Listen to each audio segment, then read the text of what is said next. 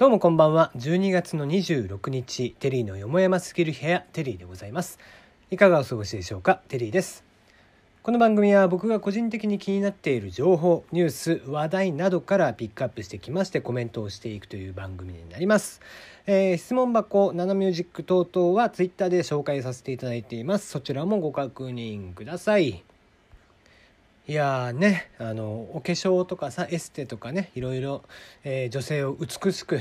させるものはたくさんあるんですが中身の方はどうもそうじゃないみたいですね。そういったものではなかなか、えー、綺麗にはならないご様子で、えー、今日ツイッターで、えー、もうトレンドワードにも上がってましたね、えー、女性のためという言葉でトレンドワードに上がトレンド入りしてましたけども、えー、事の発端はですねツイッターの、えー、エステとかのブロガーさんになるのがライターさんでいいのかな、えー、美容家美容ライターっていう方ですね、えー、松下由香さんという方ですね。これツイッターからなのでもうそのまま読んでいきますね。えー、私が知っている、えー、モテる男の人たちに共通しているのはフレンチ中華和食の大体3件くらいを事前に予約しておき女の子に予約していることは言わずどれが食べたいと聞いて、えー、スマートに入店できるようにしておくということということでね、えー、これが、えー、昨日の夜ね、えツイートをされていまして、えー、まあ炎上ですね。こういったんだまあ当然だよね、えー、まあ結局、まあ、そのツイッターのリプライとかでね彼女にだいぶリプライが飛んでいましたけどもそのリプライの中でいろいろ書かれていることが全てでさあの直前でねこれが食べたいってじゃあ女の子が言いましたって聞いてさじゃあまあフレンチ食べたいですってなってフレンチで、えー、お店をね確定して残りのだから3件3件3件予約しているうちの8件はキャンセルしてるですか当日にね。で、えー、当日キャンセルをして、えー、キャンセル料とかも発生させている、まあ、あとね食品ロスも発生するみたいなこと、えー、そんなことをね、え、危機として、えー、ツイッターに上げてしまうっていう頭の悪いことよ。本 当に、えー、ね、えー、本人はね美容家美容、えー、エステとか、えー、そういったところライターさんなんですかね、えー、リップが好きとか、えー、コラムでねいっぱい書いてるみたいですけども、えー、そんな中ね、えー、言われて、えー、そんな中、まあ、いろんな女性たちにねこういったもので綺麗になりますよとか書いてたとしても中身はブスだね。う んまあだから人としてねこうなんだろうなこうどんだけ綺麗であっても中身がブスっていうのは嫌だね。うん。和牛の水田もそう。ちょっとね話飛んじゃうんだけど和牛のねラジオが「モーモーラジオ」っていうのがあってでそれをこういろいろね聞いてたんでフリートークを聞いてたらですね水田の性格がこじれてる。もうほんと、まあ、潔癖症らしいんだよね。で、まあ、もともと料理人だったりもしてたり、調理師免許持ってたりね、してて、えー、そんなんもあるから、まあ、非常にね、料理も得意とかっていうのがあるんだけど、ねえ、なんだろうな、料理、お料理、まあ、実際彼らのネタとしてね、料理をするってネタがあるわけですよ。その、彼女が、今日は手作りで、私が手作りするねって言って、こう、材料買ってきて、え何作るの?」って言って「ハンバーグを作るよ」って言ってハンバーグ作ってるわけですよ。でまあ作っていくさなかでねこう例えばナツメグが入ってないねみたいなことをこう指摘したりだとか、うん、でまあまあなんか出来上がったら出来上がったで、うん、まあまああのそこそこうまいんちゃうっていう。で一口二口食べて の残った食材を見て「あこれやったらもう一品ぐらい作れるから俺が作り直そうわ」って言って作るっていうネタなんだけど多分これもともとそういうのが彼の性格にあるんだよね。でないと和牛のあの子めんどくさいエピソードのね設定って多分ないわけで。ねまあ、それをこうね川西君がうまいこと、えー、中和してくれてるから聞けるようなもんであれ水田が一人で喋ったらまあイライラして喋る聞けないですからね。ね、お店に行ってこれどんな料理なんですかって言って店員さんが一生懸命説明してくれて途中で自分が分かったら「あ分かりました。じゃあ次これは?」って言って話を遮ってどんどんどんどん行ったりだとか。まあもうなんだろうね。潔癖症の人ってこじらせてる人が多いね。うん。ああまあその話はいいや。でね。はい松下由香さんに戻りますけどもそんなさっきのね、えー、いい自分の中のいい男っていうことを、えー、言っていて今日の夕方かあお昼ぐらいお昼過ぎぐらいですかねにもう一回ツイートしててまあ謝罪ツイートなんですわ。でその内容がえー、昨日の軽はずみな発言で不快な気持ちにさせてしまった方大変申し訳ございませんでした。うん、まあまあ素直に謝ってますね。決してそのような行為を良いとは思ってませんって。モテる男の人たちに共通してるっていうことをスマートだって言ってたよねみたいな。うん、良いと思ってるからあげたっていうことだもんね。えー、本当にすいませんでしたと。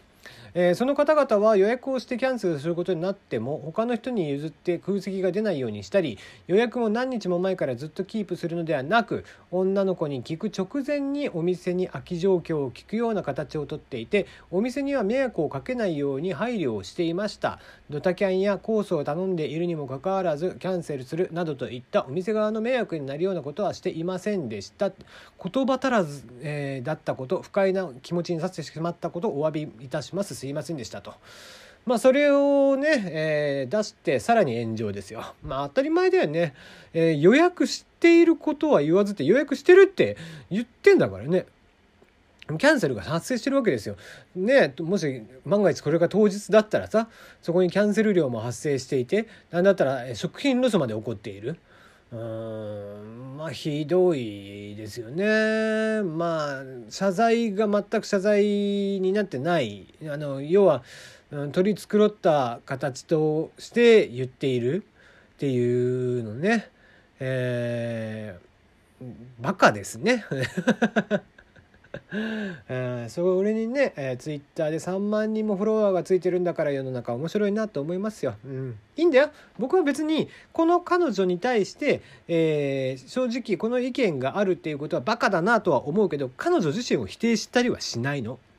でなぜならばそういう人もいるんだろうって思うから。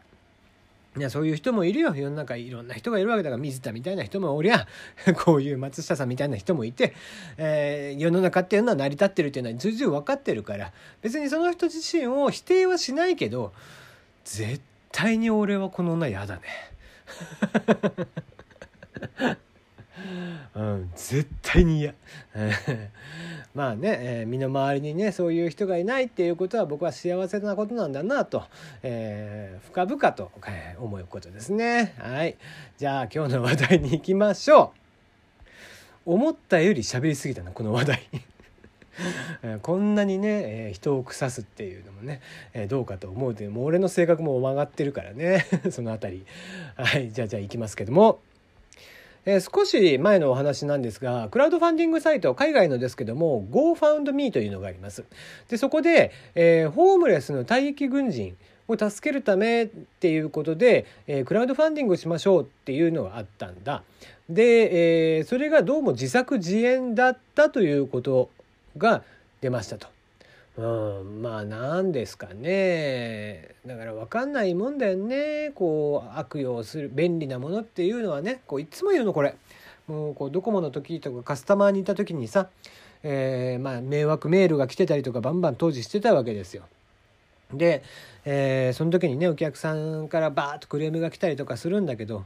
いやもうねおっしゃるお客様のおっしゃる通りなんですってでもあれなんですよって便利なものっていうのはあの普通に使う方に使っていただける方にとっても便利だし悪い風に使って、ね、使う人にとっても便利なんでこうして悪用されるっていうこともどうしても出てきちゃうんですよねっていうことを話してたよね。